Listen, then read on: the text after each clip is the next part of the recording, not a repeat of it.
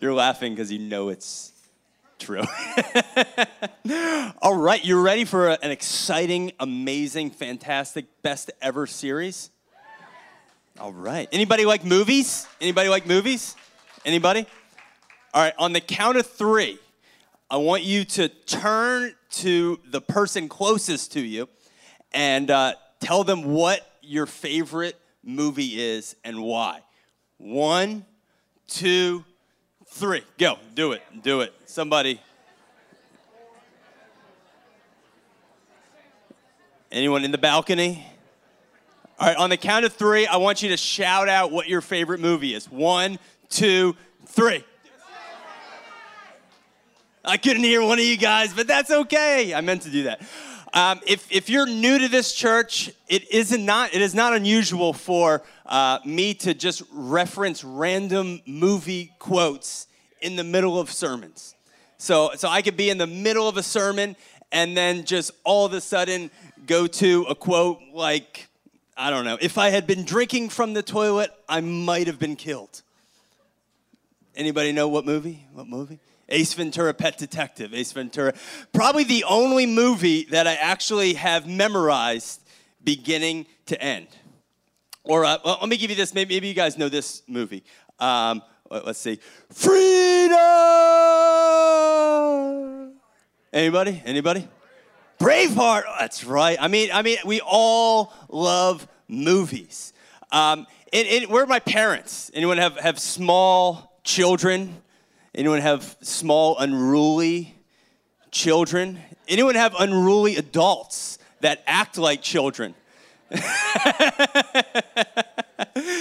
yes, yes. Um, so I, I always love going to the movies, you know, and, and um, you know what, what I thought was going to be an exciting way to spend a time with my kids is, of course, going to the movies. You know, we, I, I took my kids to, to see this movie recently called Star Wars. Anyone ever heard of it? Star Wars?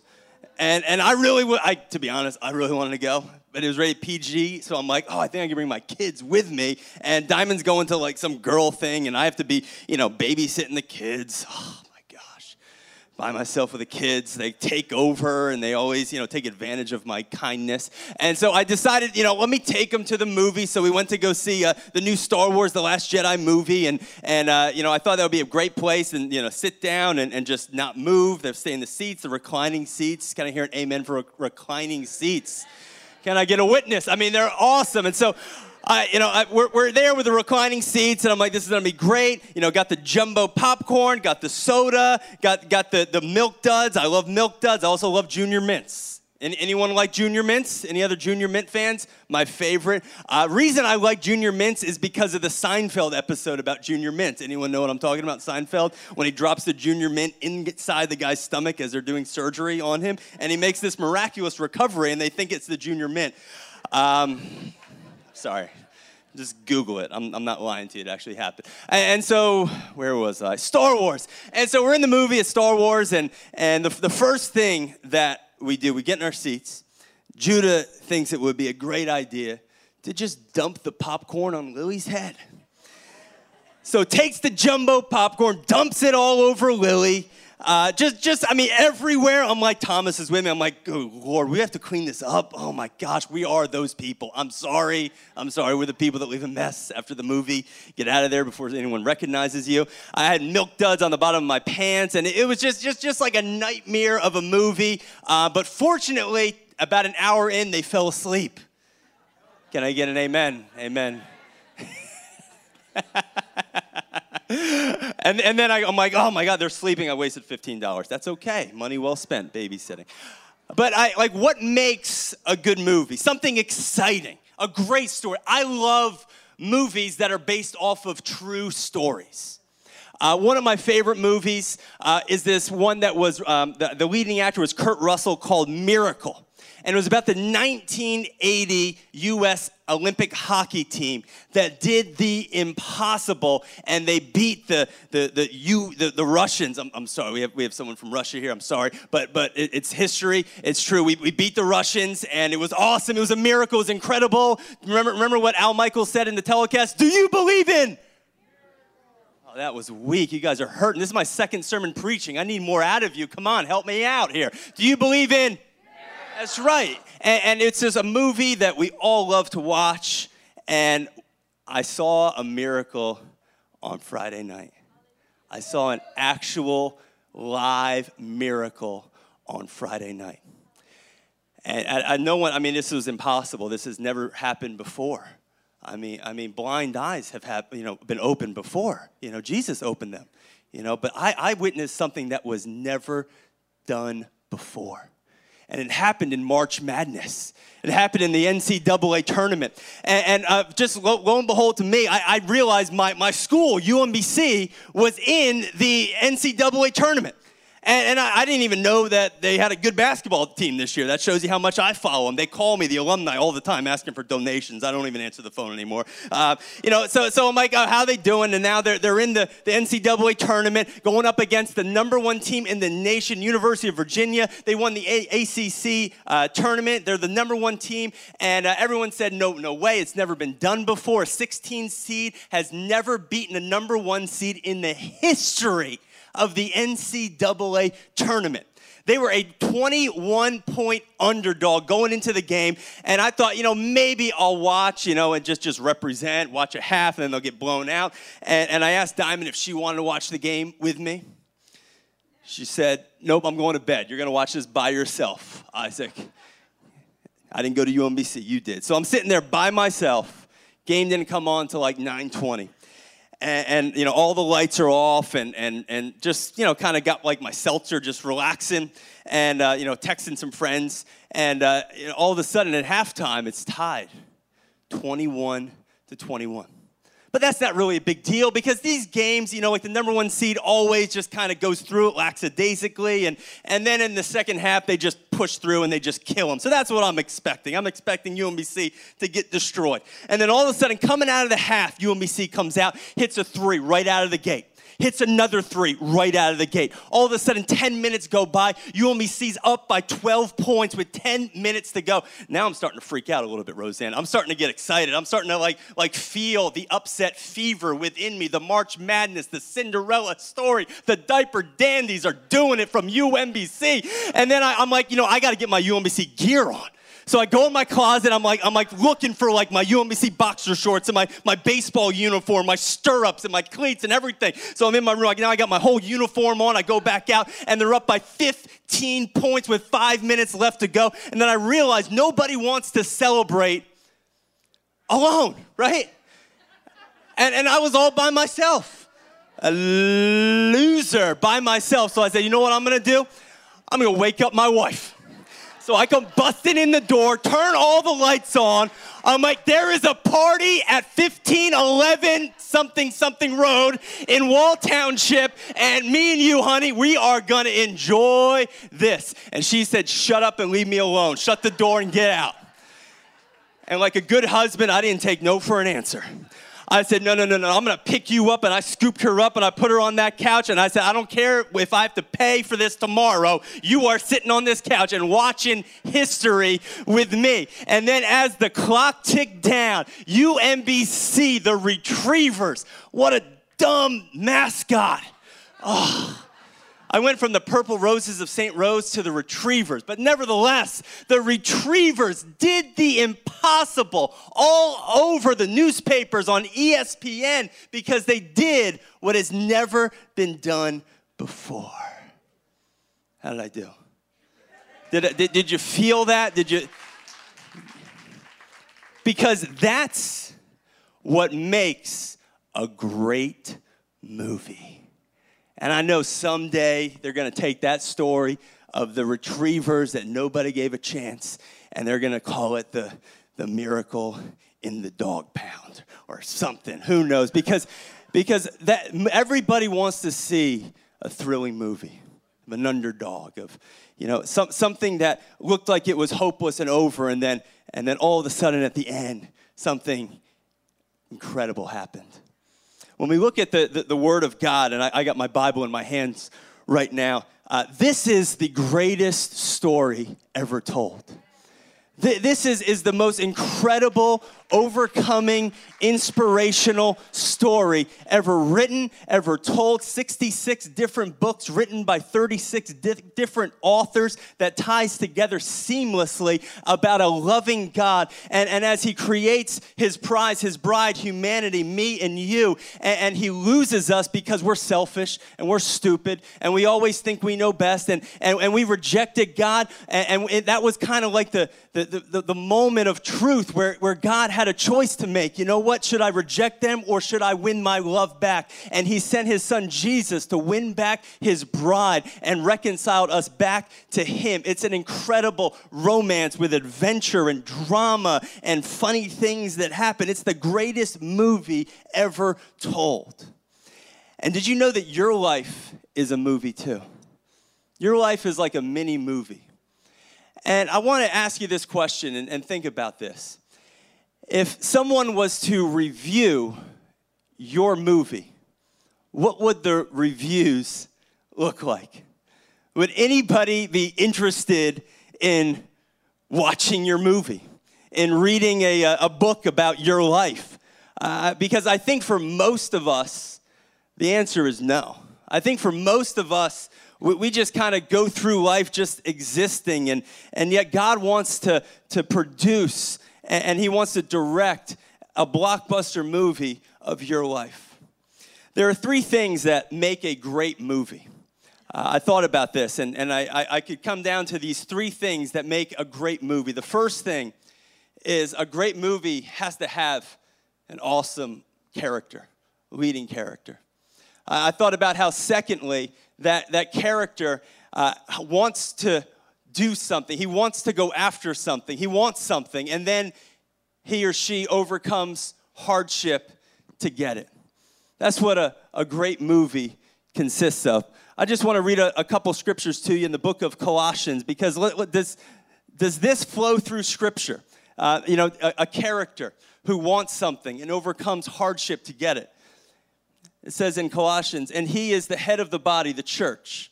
He, being Christ, is the beginning and the firstborn among the dead, so that in everything he might have supremacy. That's what God wants. He wants to have supremacy in all things. John, you may say that's very arrogant of God to say that.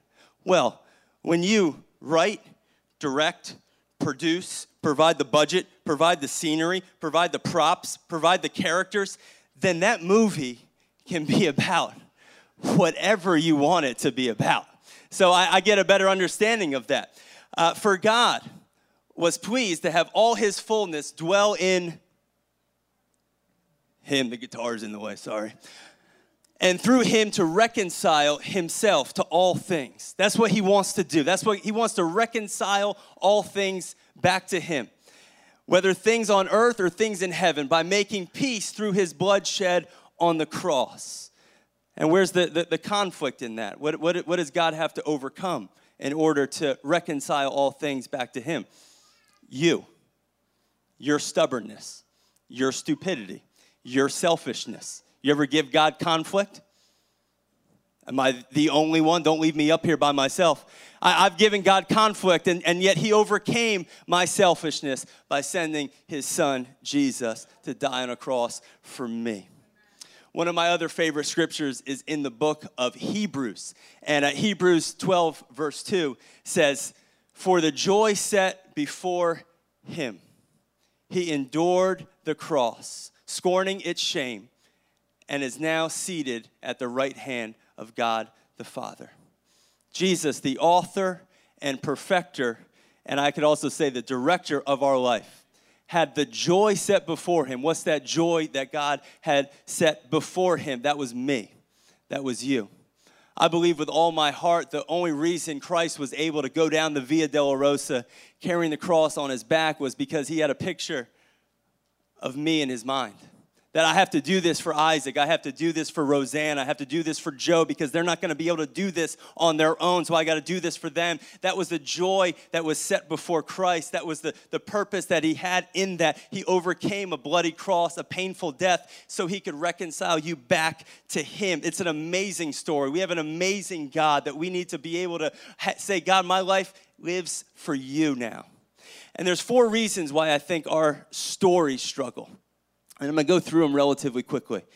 Um, somebody say amen. That wasn't good enough. I'm going to go very long with this one. That wasn't good enough. Uh, the, the first reason I, I think our stories struggle, number one, is because we have the wrong leading character in our story. The wrong leading character in our story. And right now, you need to yell, ready? On the count of three, I want you to yell cut. One, two, three. Cut! Because you are a horrible leading character for this movie about your life. I'm sorry, but you suck. You're terrible. And you need to cut and say, I need to put the right leading character in my movie.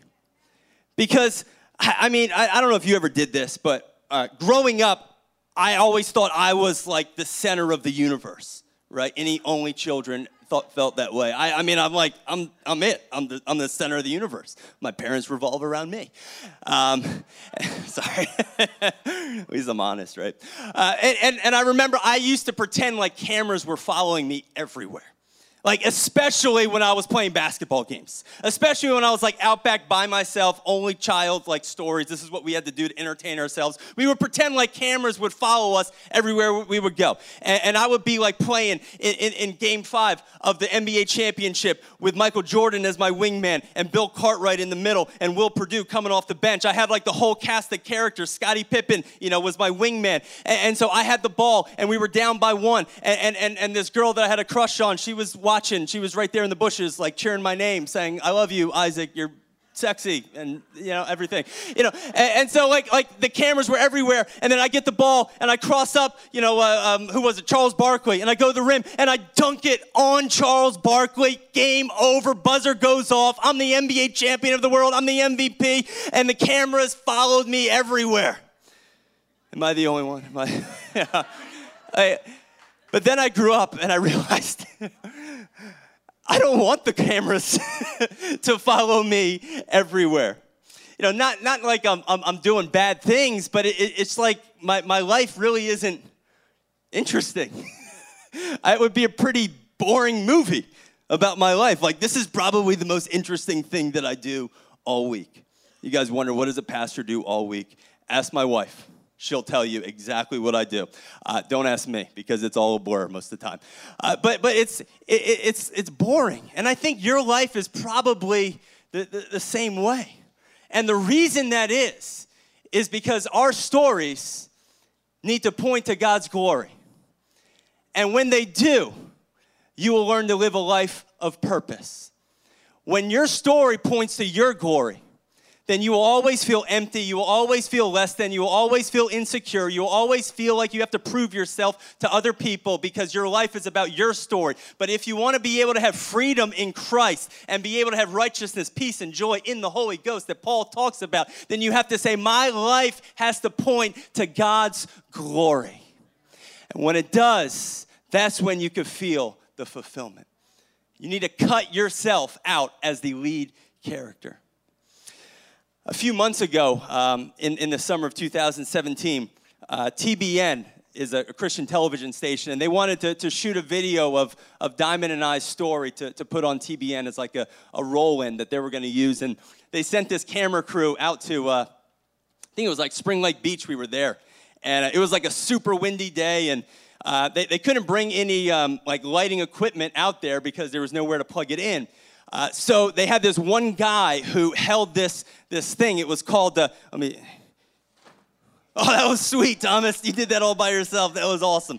Anyone ever seen one of these before? Yeah, like kind of bulky, you know, especially on a windy day. Like this poor dude, the winds was blowing. He's like, like flying, like, like a parachute, like caught him one time. It flew in the jetty. It, it was just like a nightmare. I felt so bad for this guy. And I'm like, why do we even need that thing? And uh, the director, uh, Chris Eliot, she said, Well, the, the cameras won't be able to see you unless this guy holds up this reflector to reflect the sun onto your face so that the camera can pick up your face. And, and, this poor guy, it was so windy, it was like a struggle, and he had to like get down in like this position for like two hours, you know, just like right here. And then the waves are hitting. I'm like, I'm like, this poor guy. But but the director's like, yeah, but the video won't come out good. The story won't come out good unless this guy's holding this reflector so that the sun can hit your face, Isaac. And you know, I said, man, I got get a sermon of anything, John. And I thought, you know what? That is a perfect analogy for this sermon.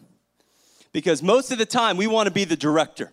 We want to be the one directing the, our, the movie of our life. We want to be the one telling people what to do, dictating the, the future of our life. It's about us, it's about me. But God says, You're not the director. This is what you are called to do. Just hold the reflector. Just hold. This is your job. And I know it's windy, and I know that there are moments where it feels awkward and uncomfortable, and you feel like giving up, and maybe the reflector goes flying in the jetty somewhere, and you feel like you lost your faith or you lost your, your hope. You need to go back and get it because your calling is to just hold the reflector so that this world can see Christ. I'm preaching, I'm preaching up here, folks. I need you to help me out. 930 was on fire. You need to hold the reflector because it's not about you. You are a terrible lead character. And the lead character makes the movie, doesn't it? I, mean, if you have the wrong leading character, the movie's gonna be terrible. Terrible. You know, they cast the wrong person. For example, um, Arnold Schwarzenegger, the governor. Can't believe he was governor. That's so weird. Sorry if you're an Arnold Schwarzenegger fan. Uh, but he, he was amazing in Terminator, wasn't he? I mean, what was his famous line saying? You remember? I'll be back. That's right. That's right. Yeah, I, will be like, like, my God. You made he made that like a classic line. Incredible. You know, he was a great leading character. And then like one of my other favorite movies was uh, uh, Home Alone. Home Alone. Anyone love Home Alone? Christmas movie. You know, Joe Pesci and the guy with the Jheri curls. I forget his name. Um, you know, like like he's home alone, and, and then you know he puts the, the wedding ornaments, and they step on him, and these poor like Joe Pesci's head gets like set aflame, and he's fine. He's like not even hurt. It's like, it's, come on, it, you know. But uh, where was I? Okay. But Macaulay Culkin would have been a horrible Terminator. I wouldn't have been afraid of Macaulay Culkin coming at me. I'd just punch him right in the face. No, no, I just, I wouldn't do that. I wouldn't do that. I think he was trying to hurt my family, then maybe, you know. Um, but then at the same time, Arnold Schwarzenegger would have been horrible in Home Alone. Who would have been afraid for Arnold Schwarzenegger left home alone with Joe Pesci and the Jheri Curl guy coming after him? Not me feel bad for Joe Pesci and the Jheri Curl guy. I mean, coming to rob a home and Arnold Schwarzenegger answers the door with a shotgun. Actually, it might be a good movie, you know, now that I'm thinking of it. Uh, but it's so important. You got to have the right leading character. And some of you, the, the first step that you need in order to have your life be a story worth remembering, worth people watching, worth a book being written about is you need to cut yourself as the main character and be able to declare this morning that the story of my life is to declare God's glory. Number two, you need to cut to a different script. Some of you, myself included, uh, we have gotten our script from the wrong people. We have gotten this script from Hollywood, from society, culture, our friends, uh, our family sometimes, from the world, from people that, that, that want to tell us how we need to talk and how we need to walk and what gives us happiness and what gives us joy. And if you get this and if you make that, then you'll be happy. And, and, and so we, we have this script that we're living off of, and we, we, we take God's script and we kind of put it you know, in the bathroom somewhere, and we say, I, maybe, maybe someday I'll need that. Let me live off the world script right now. And we wonder why we're so, we're so depressed and so upset, and we can't find fulfillment in anything that we do anymore. We can't find it in people because it was never meant to be in people. Our fulfillment was meant to be in God. People serve a purpose, but our fulfillment is in Christ. And when you can allow Christ to be the fulfillment for you, then you can receive what other people are able to give you. God, that was that was good. I hope somebody got that. because you're reading off of the wrong script. And I, I, thought about this moment in the garden in the book of Genesis, chapter 3. And, and Adam and Eve, they had, they had everything. They, they had everything that they could ever want perfect paradise, perfect climate. It was 72 and sunny every day. Oh, God. When is it going to get warmer, Sandy? Can we pray? Like, I prayed seriously that it wasn't going to snow. I really did. And I was passionate and I felt anointed. And then it snowed the next week. I'm like, God, are you really with me? And he's like, I control the weather, son, not you. I'm like, All right, I'll never pray about that again. In the, in the garden, Adam and Eve thought that they could find fulfillment outside of God's will, like we all do. I mean, we've all done it. We've all said, you know what, God, I, I know your word says this, but I want to experience this. I want to go out and do my own thing. And, and Adam and Eve did the same thing that so many of us do. And, and what they found is, you know, very common to what we find. They, they found sh- shame, they found uh, regret, they, they began to hide from God because they went outside of His will. And I'm, how many people this morning are hiding from God? Because they feel like I got to get good in order to get God. I got to get good in order that I could come to church and to the house of the Lord. And they, they have been listening to the wrong script. Because the script from the kingdom of God, God's script says you get God and then you. That's right. You get God and then you get good. But you could walk into this church and, and, and you've been hiding from God for so long, and He just has a warm smile on His face saying, I love you. I've been waiting for you. I got a plan for you. I, I don't care that you have messed up. I don't care what you've been through. I love you. And, and they didn't get that, and they hid from God because of their shame. And, and then finally, God calls out to them. He says, Where are you, Adam?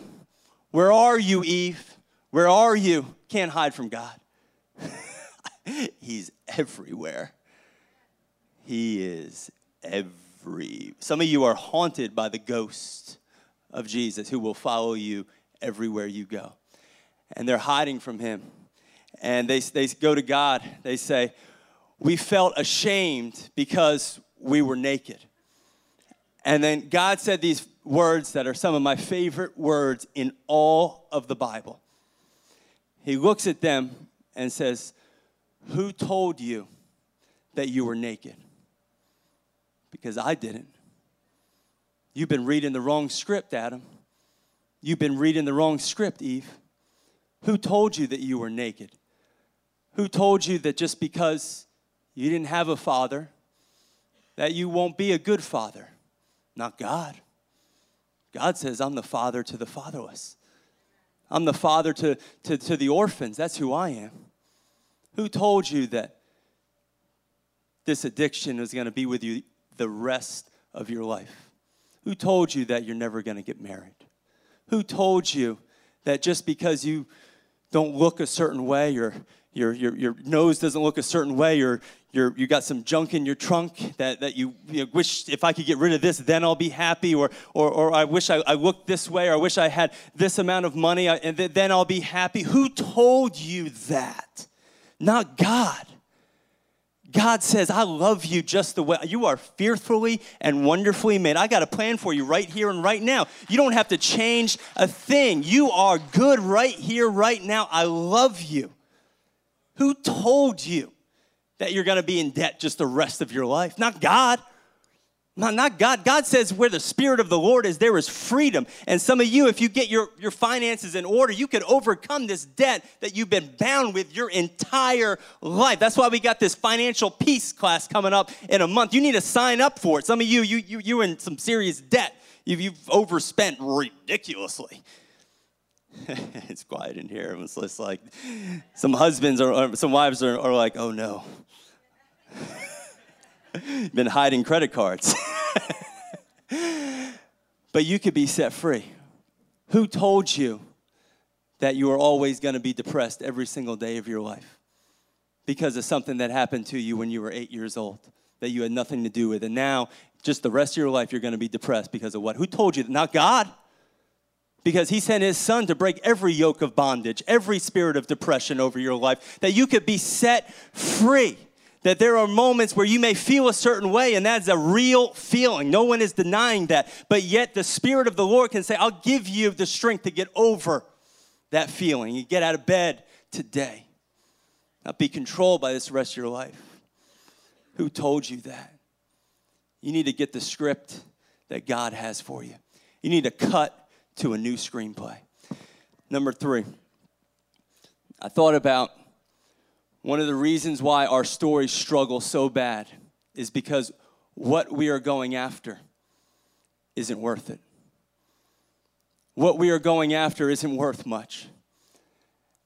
Paul said in Philippians chapter 3, verse 13, I think, and 14, he said, For this one thing I do, forgetting what is behind and pressing forward to what is ahead, the prize that Christ has for me, this, this prize that God has for me. So many of us, what we are going after is, is, is and uh, these aren't bad things, but we go after more money. We go after more cars. We go after more popularity. We go after more people liking us. And then the worst part about it is when we get it and we realize it didn't do what I thought it was gonna do. I, I thought that, that, that if I got married, then I would be happy the rest of my life. Did you talk to anyone who was married before you got married?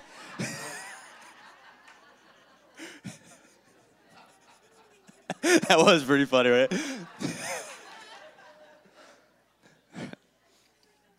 but isn't isn't uh, uh, I don't think I'm wrong because I, I think that's the worst part. The worst part isn't not getting what you want. The worst part is actually getting it and realizing it doesn't make you feel the way you thought it was going to make you feel. I, I, thought if I was going to have a baby, I would feel fulfilled, and now I'm having a baby and I'm more depressed and overwhelmed than I've ever been in my entire life.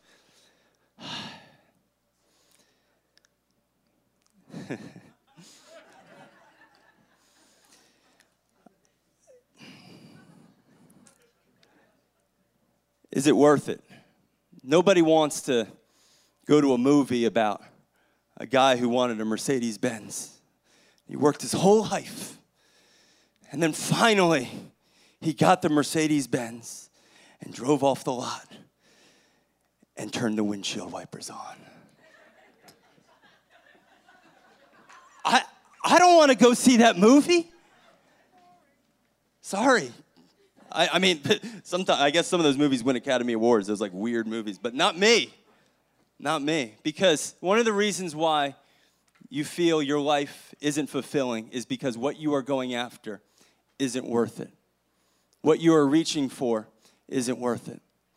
My, my son Judah just lost his front tooth, and uh, uh, he's so cute. Oh my gosh, I love this kid with his missing front tooth because now he's got like a lisp when he talks. Oh my gosh, it just kills me. And, and so the other day we were playing Pac-Man, you know, in, in my La-Z-Boy, and we're, we're just, I, I, just felt like I just, I just love this kid. And I, I go to Judah, I'm like, you're missing a tooth. I'm like, whatever you want, I'll give you whatever you want. And Judah goes, can I have a dollar? And I'm like, yes, yes. Or I'll give you a dollar fifty, son six quarters, keep the change. Uh, you know, like, but then he's like, oh my, he's like, if I asked for a hundred dollars, Daddy, would you have given me a hundred dollars? Yeah, why not? Why not? A thousand dollars? Maybe one day, you know, I'll, I'll, give you an annuity or something like that, you know, like. Uh, but that, that is one of the main factors in the reason that we are so empty at times, is because we're not going after what's worth it. Listen to the words of, of Steve Jobs. Steve Jobs was a guy who, I, I mean, you could say he attained everything in, in life. I, I mean, billionaire, everybody knew him, everybody loved him. Uh, and, and this is what he said when he was he was dying of, of pancreatic cancer. And he said, I've reached the pinnacle of success in the business world. In others' eyes, my life is the epitome of, of success. However, aside from work, I have little joy. In the end, wealth is only a fact of life that I'm accustomed to now. At this moment, lying on the sick bed and recalling my whole life, I realize that all the recognition and all the wealth that I took so much pride in have paled and become meaningless in the face of impending death. Nonstop pursuing of wealth will only turn a person into a twisted being like me. The wealth I have won in my life, I cannot bring with me. What I can bring are only the memories precipitated by love. That's the true riches which I wish I followed and accompany you when you go on to the next life. It all goes back in the box, doesn't it? If anyone's ever played Monopoly before. You know, you could have every hotel and boardwalk and Park Place and, you know, all the rest of them. And you could just dominate everybody and just, you know, be a ruthless Monopoly player. And I am, if you're wondering, I'm ruthless. Don't play with me. But when it's when it's over, you think you won. You know, you can't take. it just all right. Reset. All back in the box. That's it, man. That's it. What are we living for? Like at, at your funeral, do you want people to say, "Man, Sandy, you had the nicest clothes. I loved your shoes, Sandy. They were incredible." You know. No, I don't want anyone to talk about my shoes or you know my house or or, or a pool or uh, you know the fact I was a great horseshoe player or you know all of those things may be true, but that's not what you want people to talk about at your funeral. They want to talk about what, what legacy did you leave behind? What story did you leave behind? Did you leave a story that, that brought life to other people? Did, were you an encourager? Did you share your testimony with other people? Did you share Jesus with other people? Because that's truly the only thing that we could bring to heaven with us are the souls that have been saved through our testimony of Jesus Christ. That is the only thing that is worth it. And if you pursue a life that I'm going to put Christ first, that my story is about his glory, and I'm going to live to bring him supremacy in my life and I'm to share the gospel with my friends, then you know what? You are to feel fulfilled. Not saying money, it, it, look, at this church, we don't believe having a nice car and, and, and, and getting a paycheck is a bad thing as long as you put God first. So when I lay my pillow down at, at, uh, at night, I know that I can have peace because I put Him first. It's my last point. Somebody say amen. No, you're supposed to say, just keep preaching. This is so amazing.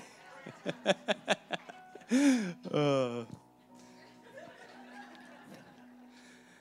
Uh, the last, last point um,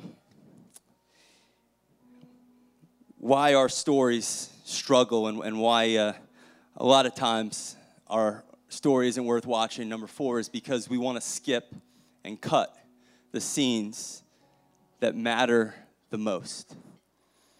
What I mean by this is so often we're going through life and, and we go through a scene that is a painful scene.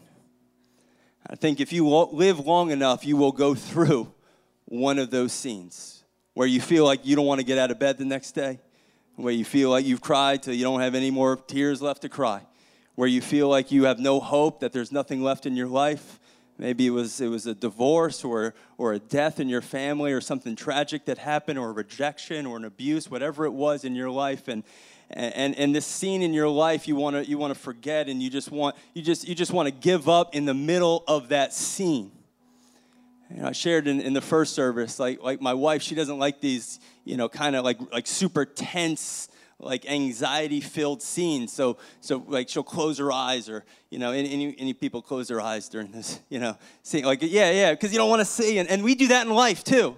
Like you're in the middle, we're in the middle of a, a scene and we just want to clam up and we just want to, you know, hide until finally the scene is over. But what we don't understand is that those scenes are the scenes that make the movie great. Doesn't mean that scene was great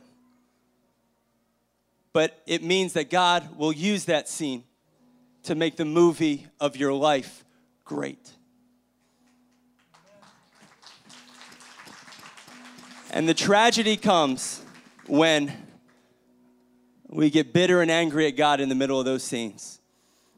And we give up and we just say, I, I, can't take it anymore. I'm turning my back on God. No, no, no, no, no. God didn't cause it, but God will use it. Just keep going. Just keep believing. Just go, you know, Journey chapter 2 verse 1. Don't stop believing. Just just keep moving forward. Keep coming to church. Keep getting inspired. Keep listening to worship music. Keep praying. Sometimes when you pray, all that comes out is tears and frustration and anger. You know, that's okay. Just keep talking to God. He'll, he's faithful. He'll sustain you. His mercies are new every morning. He has new mercies for you today and Monday to get you through whatever challenges you may face. God knows what's going to happen to you this week, and He has already prepared you for it. Amen. Amen. Stand to your feet if if you're able to. Father, we thank you for your presence right now, Father. Thank you, Jesus. If you can, just bow your heads right now and and quietly, we're just going to sing this, last song and and just in this moment, just just talk to God. Just begin to reflect on on the things in your life you need to cut. You need to cut out of your life. You need to put Jesus back in the middle, back in the center. You need to go after what's worth it. And, and just ask God, God, show me the areas in my life that I need to put you first in. Amen. Let's sing that. Alana. Thank you, Jesus. Praise you, Father. Thank you, Jesus. Break down the walls, push back the dark light of the world, move in our hearts, heaven. Flood the earth. Break down the walls, push back the dark light of the world, move in our hearts, heaven. Flood the earth. Freedom is here, fear has to leave, pain has to go, darkness retreat, heaven flood the earth. Freedom is here, fear has to leave, pain has to go, darkness retreat, heaven flood the earth. Let your glory and your power. Let your majesty and worth flood the earth. Flood the earth. Let the rumors of your kingdom, let your name without reserve flood the earth. Flood the earth.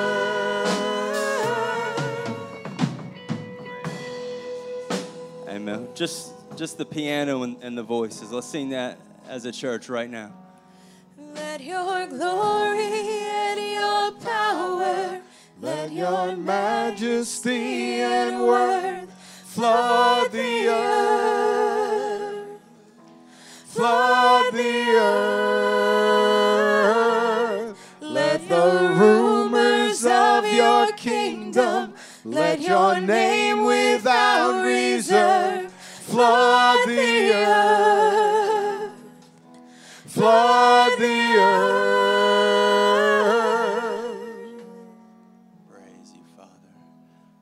You. Every head bowed, every eye closed, Father. We proclaim this morning, God, that you are to reign supreme in our life, Lord God.